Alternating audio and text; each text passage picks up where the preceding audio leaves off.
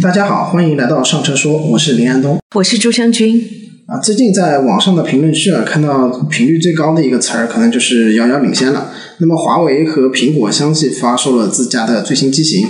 但是在苹果十五发布之后的一两天呢？官方下架了苹果十四 Pro，而在微博热搜上面呢，则是 iPhone 十四的价格不降反升，还有人就是晒出了之前买出的一些全新的 iPhone 十四 Pro，啊而且并且加价了几百块，在这几天卖掉了。那么这一代的 iPhone 呢，由于过于的挤牙膏，让不少中国消费者都觉得啊，苹果在原地踏步，好像苹果被制裁了一样。而靠自己突破技术壁垒的华为呢，是真的遥遥领先了。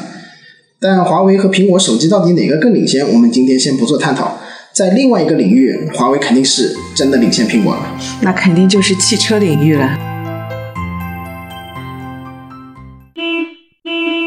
虽然说华为永远喊着不造车啊，但是通过和车企的深度合作，华为在汽车领域已经是有了自己的一席之地。现在越来越多的汽车品牌开始用上了华为的车机，像是问界、极狐、阿维塔、北汽的魔方，未来奇瑞也会用华为的鸿蒙车机。是的，而目前苹果在汽车领域似乎只有 CarPlay，而且这几年智能座舱发展的很快，自带车机功能的是越来越多，所以现在搭载 CarPlay 的车型也在减少。不过，如果苹果真的造车，大家都觉得 iCar 这个品牌还是很有吸引力的，而且最近苹果也是在有关于造车的消息不断出来。那么，苹果汽车现在的进展到底到什么地步了？啊，魏小李告诉我们，推出一款新车三年就够了，但苹果却告诉我们，十年时间可能都不够。我简单的给大家回顾一下这个苹果汽车的历史吧。苹果涉足汽车的最开始就是前面提到的这个 CarPlay，那是在二零一三年推出的，那个时间点也是各大手机厂商瞄向汽车领域的时间。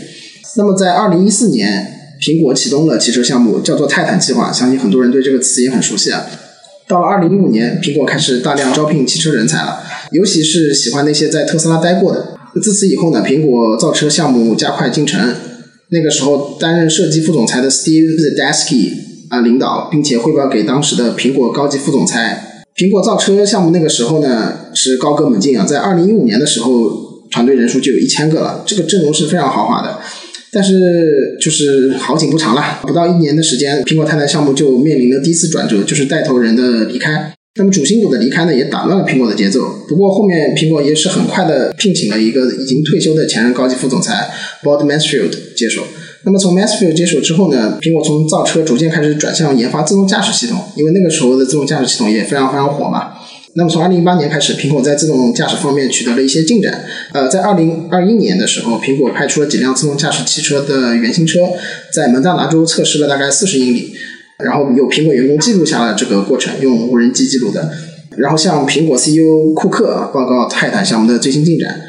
在内部呢，苹果高管们是称赞这次演示很成功啊，这些车辆行驶是可以不依靠高精度地图，而其他多数自动驾驶汽车厂商都是离不开这样技术的。那么在实际情况呢，又并不是这样的。那根据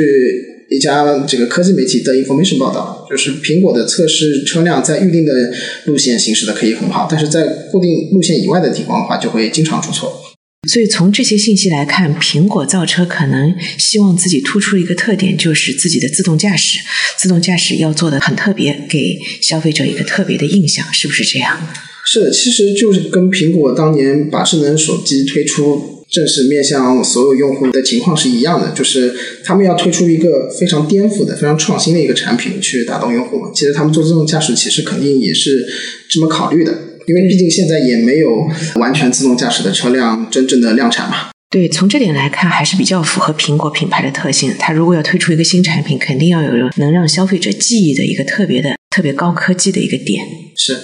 那么在二零二一年初呢，苹果就开始和车企寻求合作了，因为他们觉得自己造车可能有点困难。那么苹果就密集拜访了很多韩国还有日本的一些车企和这个供应商，比如说丰田、现代，还有一些零部件的企业 SK 集团，还有 LG 电子这些。那么他们计划是在二零二四年量产汽车，但但这些都都是透露的消息啊。按照报道呢，苹果是计划由自己主导设计。啊，由现代或者起亚生产，在依赖苹果强大的品牌和销售的渠道进行市场拓展，但是最终这个谈判都是失败了。那么我们也可以看到，在这个过程当中啊，苹果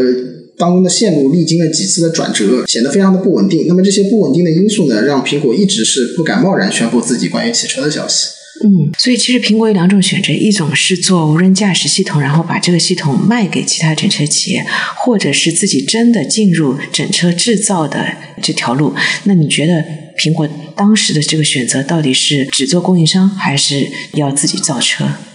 那么，其实从苹果的这个申请专利的情况来看，就是它从两千年之后申请了大概两百四十八项和汽车相关的专利，它其实一直是走在整车制造的路上的。只不过呢，它同样也有无人驾驶的野心啊。像最近苹果它又有两项新的专利通过，就在前几个礼拜。其中一项比较有意思，是它设计了一种具有驾驶员手动模式和自动驾驶系统的混合控制车辆。那么在这种模式下呢，车辆的物理踏板会缩回，并且驾驶员将车辆的模式改为手动进行城市驾驶。更改为手动驾驶之前是无法使用的。那么在自动模式下，方向盘也会收回。那这些现象都表明，苹果还没有放弃大举进军汽车行业的野心。但到底什么时候我们才能看到 Apple Car 或者说是 iCar 的面世呢？目前还是未知数。那从现在来看，其实华为的车机系统已经早早的上了车，而且体验是相当不错的。大家都反映它的这个整个屏幕上的这个滑动都是非常的丝滑。那么现在也有它的自己的高阶的智驾系统在车上运用了。而苹果不管是车机系统还是智驾系统，或者是整车制造，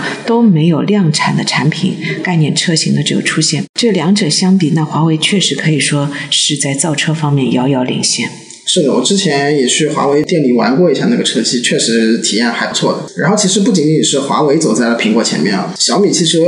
大家肯定最近也听到很多消息，就是它也走在了苹果前面。像一位知情人士透露的消息，小米汽车已经开始试生产工作了，目前已经进行了一个多月，然后每周可以生产五十辆样车左右。而且前几天小米集团的董事长雷军也带领了小米汽车高层在新疆完成了这个小米汽车的详细路测。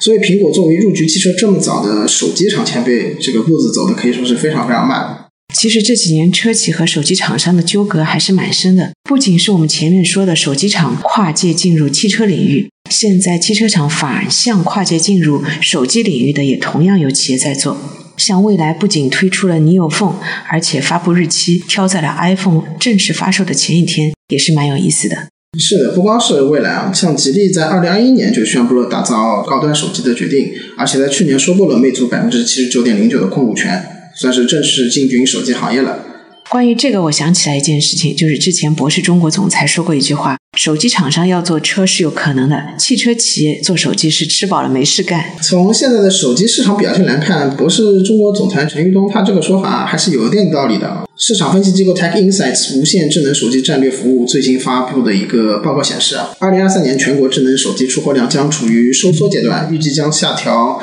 十一点六亿部。那也只有华为这种强力的这个手机厂商才敢上调手机出货的目标。那么手机市场现在其实已经相当饱和了，而且还处于下降阶段，所以其实并不适合加入。不过像吉利这种收购了魅族优先去做车机的，其实也是另外一种情况。像吉利收购魅族之后，成立了一个叫星际魅族的一个子公司吧。吉利收购魅族其实是为了自家的智能汽车产品补足移动入口的短板，也就是说，真的后面继续卖手机也只是锦上添花。那星际魅族更重要的是是为吉利汽车服务。像之前魅族发布二零系列手机的时候。星际魅族还同步带来了 Flyme Auto 车机操作系统，那么这个领克上面是搭载这个操作系统的，它是可以和魅族手机无感互联，实现一些解锁上车、导航流转、跨境应用这些功能。那么星际魅族这个 Flyme Auto 的车机呢，就是有点像华为这个造车的方向，就是成为车企的一个核心方案的供应商。嗯，好的。其实我们刚才聊了这些啊，已经聊得比较远了，就是已经聊到了手机厂商嗯做汽车到汽车厂商做手机这个方向了。但是我们还是回到刚才一开头的时候，我们讨论这个话题，就是苹果呃和华为相比，现在造车领域已经落后了那么多。那么我们什么时候能够看到大家万众期待的 iCar 呢？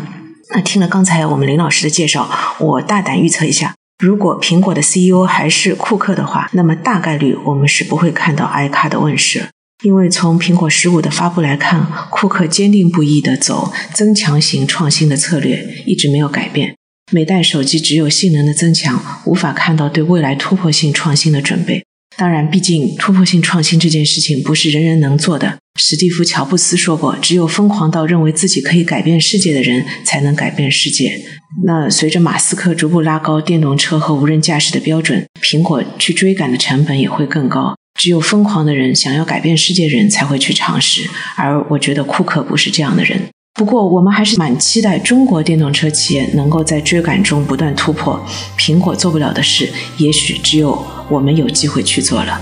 好的，那么以上就是本期节目的所有内容，欢迎大家在评论区与我们留言互动，我们下期节目见。